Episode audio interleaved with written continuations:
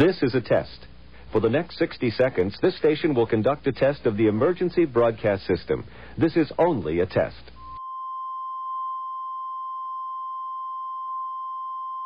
The following program is intended for mature audiences. Oh, you can't be serious, man. You cannot be serious! That ball was on the line! Chalk flew up! Welcome to This Week in Tennis.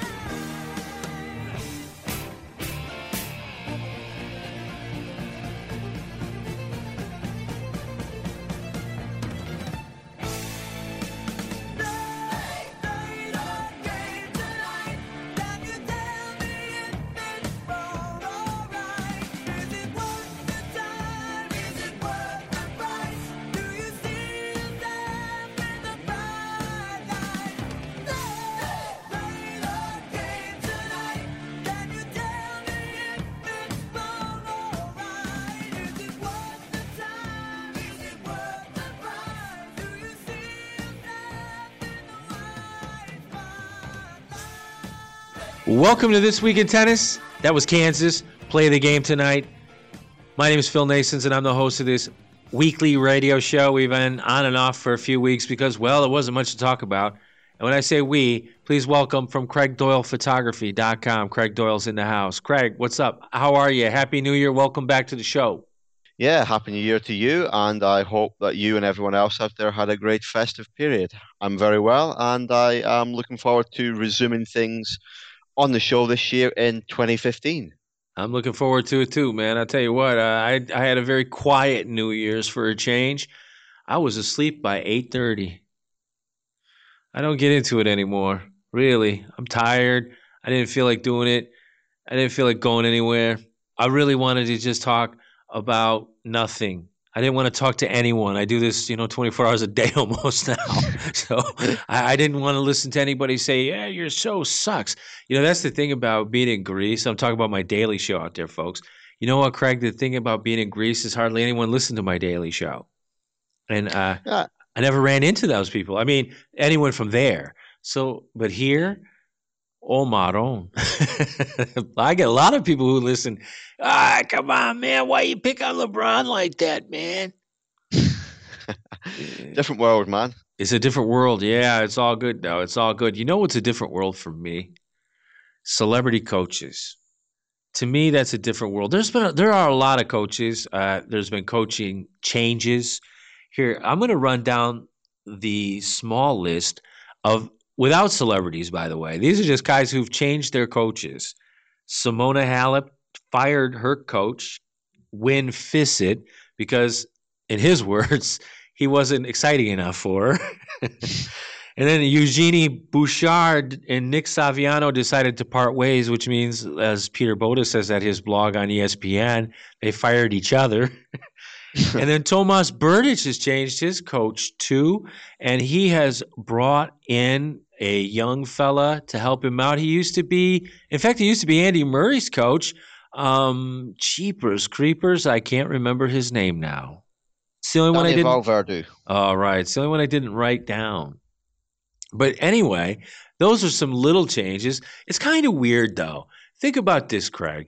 You you were nobody a year ago. All of a sudden you make it to the top 10, make it to a couple of Grand Slam finals. And and all of a sudden your coach isn't good enough. How is that possible? How, how what goes through these people's minds? And I've been in this I've been in the tennis industry for 30 years and I've never been able to figure out why they do that. I guess, and it's completely a guess, is that they get to the final, they don't win the final, and then suddenly they panic and think, okay, such and such a person has been great for this ride to the top 10, to these finals. I need someone different to get me over the line, to get me the, the Grand Slam final victories. Um, there's no patience, there's no persistence with the, the current coach, no waiting to see if the uh, the current coach can come up with the answers to why these people didn't win the Grand Slam finals. It's almost as if there's an urgency to switch things up in the hope that they could just take that next step. I think. Yeah, maybe, but it seems weird. You know, it really seems weird. You don't see coaches in in team sports get fired for having a successful season. But in tennis, it's either all or nothing, and it's very it's very strange. It's very cannibalistic. Eh, With these young people, who's now who knows Simona Halep better than Wim Fissette? Nobody, nobody. You know the other thing, Craig. Listen to this one. Eh, Coaching these kids most of the time, when you have a kid of that stature, that level, they usually don't have a lot of money either. And a lot of these coaches work for a lot cheaper and they sacrifice more than in some cases the parents even. And as soon as these kids get halfway decent, they disappear. You know what I love to see is a kid stay with his coach the whole way. And we've only have one example of that this year. Well, we have in the past maybe, but Rafael Nadal has stayed with his coach for the whole time. I mean, why can't that? Ha- why does it? Why shouldn't that happen more often? Well, there's absolutely no reason it shouldn't happen more often, but I guess you know in tennis it's very similar to a lot of other sports. Um, I'm I'm thinking from the UK perspective, like soccer, in that um, your lifespan and longevity of being a coach or manager or whatever you want to call it is, is very slim. Uh, It, you know, everyone seems to think that they deserve success these days. The easy and you may have said it yourself the cheapest option is often to change the coach. Um, for some of these these kids on the tour, you know, by the time you've gone through ten different coaches, it might not seem like such a cheap option. But uh, everything in this world is very short term these days. It's there's no long term strategy, no long term goal. Um, everyone wants things instantly, and I think that's why we see so many coaches in and out of relationships with players, swapping who they're coaching, appearing on the tennis scene, disappearing from the tour, reappearing again a year later. Um, it's it's a very short term world, and nobody out there really is planning for the long term. They want quick success or no success. That's that's exactly right. It's a microwave society. You know, why wait for the popcorn for 10 minutes when you can get it in a minute and a half microwaved? Eh, but it doesn't taste the same. And, and coaching is the same way. You know, you you're with these kids forever almost. And you're around them, you know them better than in a lot of cases their parents do. And then they hook you as soon as they uh get a few bucks in their pocket. They think that what you did for them wasn't good enough. That's that's the bummer sometimes. It is what it is, though. It's part of the deal. It, it's not the best part of the deal, and unfortunately, it happens far too often. Now, I'll, here's some celebrity coaches. This is a big fad now, as you know, Craig. Let's start running down the list. You want to talk about a guy who's had a lot of coaches? Andy Murray's with Amelie Mauresmo, at least this week. Um, Novak Djokovic is with Boris Becker. Roger Federer's with Stefan Edberg. Aggie Radwanska just hired Martina Navratilova. We'll talk more about that in a minute.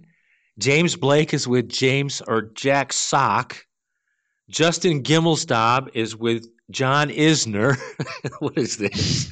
Lindsay Davenport is with Madison Keys. I can go on and on. I'm going to do one more though. And Marin Cilic is with Goran Ivanisevic.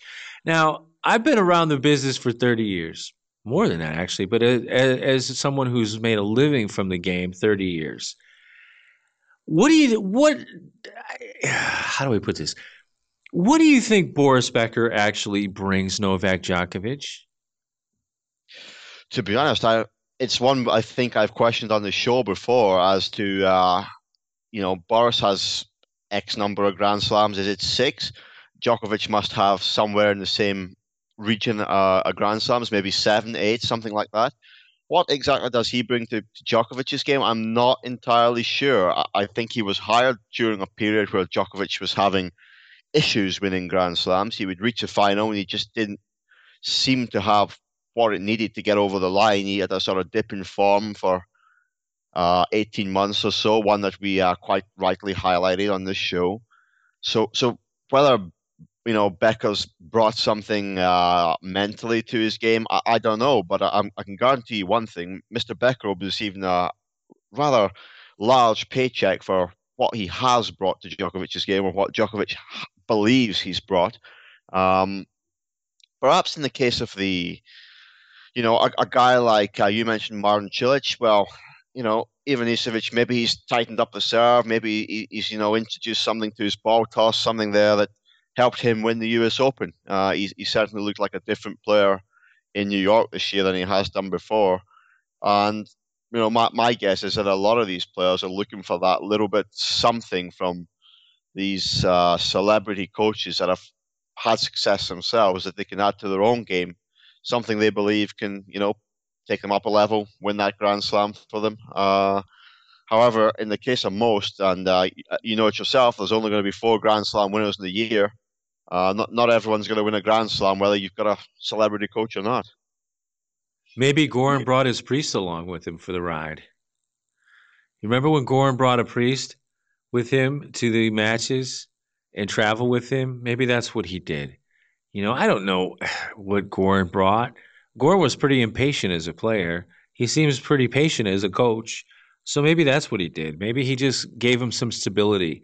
You never know. Um, but he still won a grand slam and he got a healthy piece of change for it too and he's the coach. I guess he gets to do that. But now what is like an andy murray and i know you we've questioned this too but what does amelie mauresmo actually bring andy murray to? What does she bring for him? Because he started to play a little more stable at the end of last season. What is it that he's looking for from her exactly you think?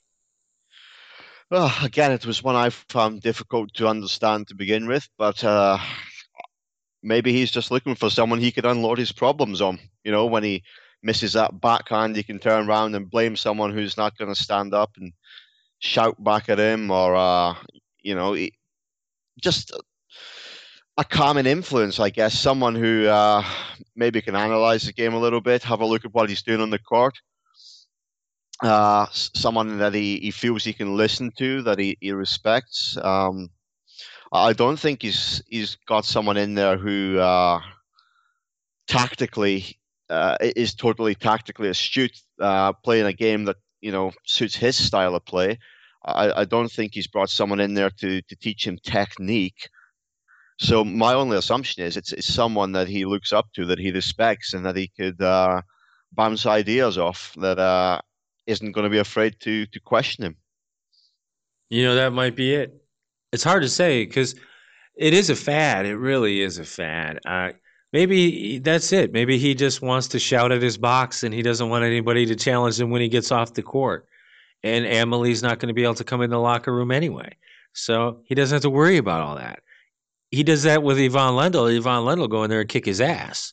I mean, that's just the way it is. Now, what about Federer and Edberg? What is it that Edberg brings to Federer? Federer is probably the greatest tennis player of all time. May more than likely, I would say he is. What does he bring to his game? You think? What is it that he's looking for that he couldn't get from, say, a traditional quote unquote tour coach? Yeah, that's something really interesting because Federer, he's not had a lot of coaches. He did have Paul Annacone before. Um, obviously, this the, the, Edberg relationship, I think it's more like a consultancy thing than a, a coaching arrangement. It's uh, you know, Edberg's maybe sitting there, he's looking at the tapes, he's watching live, and he's he's saying, you know, is Roger struggling today at the net? Is he struggling uh, on the backhand side? Is there something he can tighten up? Uh, you know, is he struggling to hit the ball down the line? Is he, you know, where a guy's giving him difficulties? I, I think it's some sort of consultancy arrangement like that he perhaps has. I don't think it's a guy who's coming in and saying, well, you know, you're not playing this shot properly, you're not, you know, your technique's off there. I, I think it's a guy who he can just uh, stand there. Uh, another guy who obviously you know he respects. He, he can bounce a few ideas off him, um, tweak a little a little bit of his game. Um, and, and, I think that's what he needed last year when he lost his confidence a little bit. Uh, sorry, not last year, 2013, when he lost his confidence a little during the summer. He just needed someone to come in, someone to uh, pass a few ideas off uh, make a few tweaks to his game, and, and, and find his way back to the top. And I, and I think it's you know someone like that maybe gives him a little bit more edge than he had towards the end of 2013 when he, he seemed to be fading from the top of the tour. You know, those are all good points. You know, for me, I think this is the one that makes a lot of sense because Edberg is a former world number one. His best place was at Wimbledon. Kind of like the same thing with Roger. Is somebody that can he can actually stand shoulder to shoulder with. He can hit a little bit with. I also noticed that Federer was going to the net a little bit more often than he had in the, that year that he was struggling. And maybe it's just one of those peer to peer things. I, am not so sure it's a consultation exactly, but I think that's probably a good way to put it. I, I think he's on the court a lot. He's, he's certainly not booking any practice courts or taking any rackets to be strung. I don't think that's the case. But maybe he's just looking for a peer and somebody to hang out with in the twilight of his career and they're both the same kind of what people personality wise they're very quiet off the court you never hear a peep out of them unless the camera's in their face or whatever you don't hear about their scandals or any of that other foolishness you just they're just quiet respected men gentlemen of, of the game so maybe that makes sense now here's a good one now what does james blake actually bring to a jack sock now, this wow. is technically one of those consultations, Craig. What do you think he brings? What could he bring Jack Sock besides his rackets uh, for practice? Oh, in the first case, um, experience. I mean, Jack Sock's a different end of the scale to any of the people we've spoken about so far. He's uh, he's a player on the up. Let's put it that way. He's uh, a young man who's, you know, he's looking to to break in. Uh, he's he's got himself up and around the, the top 100. He's um, he's in there. He's going to be in the Grand Slams. Um, I, th- I think he's actually inside the top 50 at the minute. He's 42, 43, something like that. So, so the next step for Jack Sock, um, you know, we're talking about a man who's 22, 23 years old. The next few years, he wants to make a push, whether he wants to be top 10, top 20. We don't know. Um, we, we don't know the limits of his abilities, but he, he's obviously gone out there. He's decided I need someone with a little bit of experience, someone who's been up there in the top 10, done it at the, the, the Grand Slam level, put in some good performances, and uh, I, I, need to get inside this guy's head, see if he can translate what's in his head, bring it to my game, and uh, put in some vast improvements on the Grand Slam stage because we know Jack's not been particularly great in the Grand Slam stage. You know, he's not putting in quarterfinals and semi-finals on a regular basis, etc. But that's where he wants to be. So perhaps that's exactly what he's looking for in his coach. He wants someone who's you know been there a bit, done a bit more than he has, has the experience, and going to help him get to that next stage of his career. Whether it happens or not, you know, it's going to be an, ex- an interesting next few years for Jack Sock, and I really do hope that he does stick by James Blake because I, I think he can learn a thing or two that could propel him up the rankings. Yeah, that's probably true. You know what he'll learn from James Blake? Loyalty. James Blake had the same coach all through his career, just about from the time he was a kid. In fact, people used to knock James Blake for not having a better quote unquote tour coach. And he just kept the same guy. I can't remember his name, but he, he that's the first thing he'll learn. You know, James Blake is also a very perseverant guy. He perseveres. He stays out on the court. He keeps his nose in the game. And that's something that Jack Sock doesn't do. And that's why Jack Sock's outside of the top 100 or wherever he's at and why he hasn't made a bigger splash. The other thing he'll probably teach him is how to play doubles a little bit, how to go out there on that practice court and use that doubles to get, make your singles better. That's what James did. And I think Jack Sock can learn from that too. I think this is an interesting pairing. I don't think it's going to last because I don't think James Blake wants to do that. I don't think he's going to want to follow around a guy who's in the top, who's just kind of breaking through the top 100. I think he's going to want to be with somebody else if he decides to coach. Maybe he's just testing out to see if he even likes it. You never know. This one here is intriguing to me too. Justin Gimelstob and John Isner. John Isner, 19th. He's the highest ranked American at number 19. I can't even believe I just said that. I can't believe that came out of my mouth that the highest ranked American male is 19th in the world. That's unbelievable to me. I have a theory about that, by the way, now, but I'll, I'll talk about that some other time. Go ahead. Yeah, very intriguing mismatch, if you will, because I don't think Gimelstob even got into the top 50 in singles. Um, then you've got John Isner, who he's a top 20 player, isn't he? He's he's not, you know, he's flirted with the top 10, but he, he's he's not in that elite um, little group of players up there.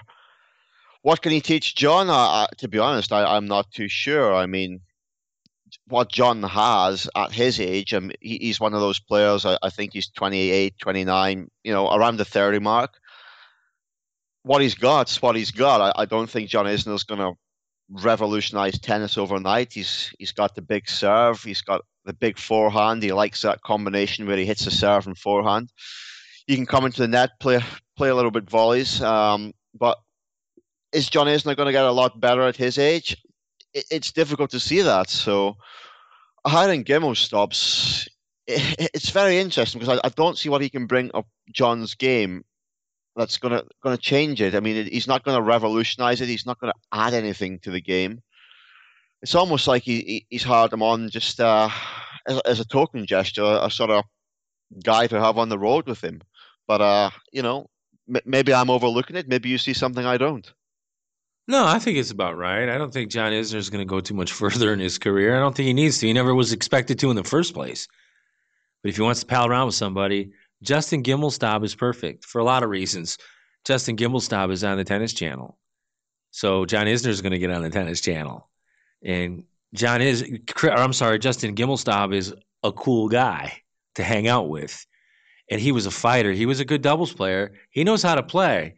He knew how to play singles too. He just wasn't very good at it. He was good at it in college though. He knows his stuff. I think this is you're going to be surprised I don't think not by what John Isner does. That's not going to surprise anybody. But what Gimelstob is able to bring, it's not about how you make the player better. It's how you demonstrate sometimes how much you know. And he's going to be able to do that. You're not going to see John Isner get in the top 10 again. Forget about that. That's finished, okay? That's finished. He, he's got to be able to break somebody. He, he can't, he's not as good as Pete Sampras was and take you to tiebreakers and win them wasn't as good as Sampras. His second serve isn't even close to as good as that. if he had that, then he would be all right because he he gets he'll get you into the tiebreaker, but that's where you get him. See, and that's a bummer for him. It made you laugh, didn't it? Ah, you didn't think I would say that, but it was true. But it's true. His second serve is not even close to what Sampras's was, and so you can't play like Sampras and not have a second serve like Sampras. You want to go into tiebreakers, you better have a dandy second serve. Because if you don't, you better be able to break serve. I don't think John Isner breaks serve often n- enough. Maybe Gimelstob will help him do that. But this ought to be interesting. Now, the one that I think is probably crazy, maybe it's crazy. I don't know if it's crazy. Lindsay Davenport with Madison Keys, a mother of four who's not even going to be at the matches unless they're nearby. Maybe when she's in Stanford, and Madison Keys, someone who probably won't get too far. What's that all about? Oh, to be honest, it's another one where you, you're sitting there, you're scratching your head, and you're thinking, really? You know, you've got this um, mother of four, as you said, a, a extraordinarily busy woman who is uh, committed to uh, a TV schedule as well, I believe. Uh, hooking up with this 19 year old kid. Um, let's be honest, you know, she might not get very far, but she's uh, inside the top 30 at the minute, Madison Keys. So she's, you know, run of the mill, I guess, for a for a female tennis player. But she's only 19, so I, I guess we can say that she's a prospect still. Um, but to hire a coach that's not going to be there full time, I, I, it seems just like bizarre for a 19 year old to do. You, you surely at that age, you're still learning the game, you're still uh, developing, you're perfecting your craft. There's, you know, you're adding skills to the uh, repertoire of shots that you've got available, etc. You're, you're learning tactically how to play the game better, and then you hire someone who really can't do that for you on a regular basis. is is almost bizarre. It's you know, obviously Madison sat down with Lindsay and they've they've chatted it through, and she thinks that Lindsay can give her something. But uh, you know, fr- from my perspective, someone who's what's effectively a rookie, um, someone who's not reached the second week of the Grand Slam, who who's looking to do that this season for the first time. I, I think you got to be getting someone in who can be with you all the time, who can uh, be out in the practice court, can uh, be arranging your life, encouraging you, getting the best out of you. And I, I don't think that's going to happen in a relationship with Lindsay Davenport, who's just not going to be there on the tour enough to impart her knowledge on Madison. And I, I think the, the strains in that relationship will probably tell by the end of the season. And i- if Madison's looking to improve, I think she'll be very much looking to hire a new coach come next season, someone full time, because it's more what she needs than uh, the advice of someone even as knowledgeable and experienced as Lindsay. Uh, she, she needs a full time coaching. Yep, I think so. You know what? It's intriguing though. Lindsay Davenport, you know, at this level, what they really need is a babysitter. And Lindsay has enough babies to babysit. You know, she has to have a nanny to help her, for goodness sakes. And to chase around Madison Keys, a, 19, a precocious 19 year old, no thank you. That's not going to work. It might work. Maybe Madison Keys realizes that this is as far as she's going to go. And now she'll have someone to blame it on. She can say, Look, I did everything I could. I hired her. It's possible. I know people who've done stuff like that. Um, it is very possible. But it is what it is. It's an interesting combination, though. I don't see Madison Keys going anywhere, no matter who her coach is, to be honest with you. But that's just me. All right. I've seen enough of her, to be honest. Now, the last one, and this is the one I wanted to wait for. I think this is the one that makes the most sense of them all. Martina Navratilova is now one of the coaches for Aggie Radwanska. Now, I think this is a great thing. Go ahead. What do you think about this, Craig? Yes, yeah, actually, I'm going to agree on this one because Navratilova is everything Radwanska hasn't been thus far in her career. And I'm not going to slam Radwanska. Uh, she's a very defensive player. Um, that's her way of dealing with things. She's got a great sort of feel on the racket. She's one of the few female players I see utilizing drop shots, etc. But despite her storming up the rankings into the top five, she hasn't been able to do it in the Grand Slam final. She's she's had opportunities. She's just there- there's been Grand Slam semi-finals, and she's just not made it past the post yet. And when I look at Radwanska, I can see a lot of like a female Andy Murray in there. There's, it's very very defensive the way she plays, and it's it's difficult to win things if you're going to be defensive because you invite the other player to attack you, and if the other players in the final playing an attacking brand of tennis, generally they've got there because they're playing very well. So what Radwanska's done is she's hired someone who basically plays attacking tennis. Um, someone who played the serve and volley, um, really, really aggressive all court game. My guess is she's going to use Navratilova to bring some of that into her own game. Whether it has the same sort of success that Lendl brought to Murray, I'm, I'm not sure. We're going to have to wait and see. Uh, we won't have long to wait. The Australian Open is around the corner. But it'll be interesting to see what Radwanska adds to her game that she's not had before. Is she going to be hitting big balls? Is she going to be looking for um, the big forehand winners? Maybe, maybe not. Um, obviously, uh, t- time's going to tell on that one, but I, I think we're going to see a, a different Radwanska this year. We're going to see different tactically, different shots. Um, and I, I think actually it is going to reap success, and I think she will come out of this year with that maiden Grand Slam that she's been looking for, and she'll feel that the coaching relationship has been a success, uh, success for her. Those are all interesting thoughts. I think what she's going to bring this young lady is the inner game of tennis, the game between the ears you know, Martina Navratilova has a lot of experience. She's a great tennis player. She still is. She won a doubles tournament with Jana Novotná. She had breast cancer, for goodness sakes. I mean, this is how this is the type of person she is. She had struggles though, man, both on and off the court. She knows how to handle those things. She's experienced so much in her life. That's going to translate down to young Aggie's life. That's where Aggie misses the the misses the beat, so to speak the inner game of tennis. She doesn't think. She lets things get to her and rattle her. And to be honest, she has no reason to let that happen. There's nothing difficult in her life, to be honest with you. Martina's going to tell her that too. And Martina Navratilova, Craig, is going to be the one person who can tell her that. Look what I went through. You've gone through none of this stuff. And look what I became. And you're probably better than I am. I was a chubby, left handed serve and volleyer who could barely see. And then they put glasses on me and I lost some weight. But more importantly, I start, I lost that weight between my ears, the one that told me I couldn't do it. And then I did it. And that's what she's going to bring, Craig. It's going to be fantastic. You know, the women this week are in Brisbane and they are also in Shenzhen, China, and they are also in Auckland, New Zealand. The guys are in Brisbane for the Hopman Cup and they're also in uh, Chennai as well as Doha. So it's an interesting week, and maybe next week we'll talk a little bit about those tournaments. He's Craig Doyle. I'm Phil Nasons. You've just listened to This Week in Tennis.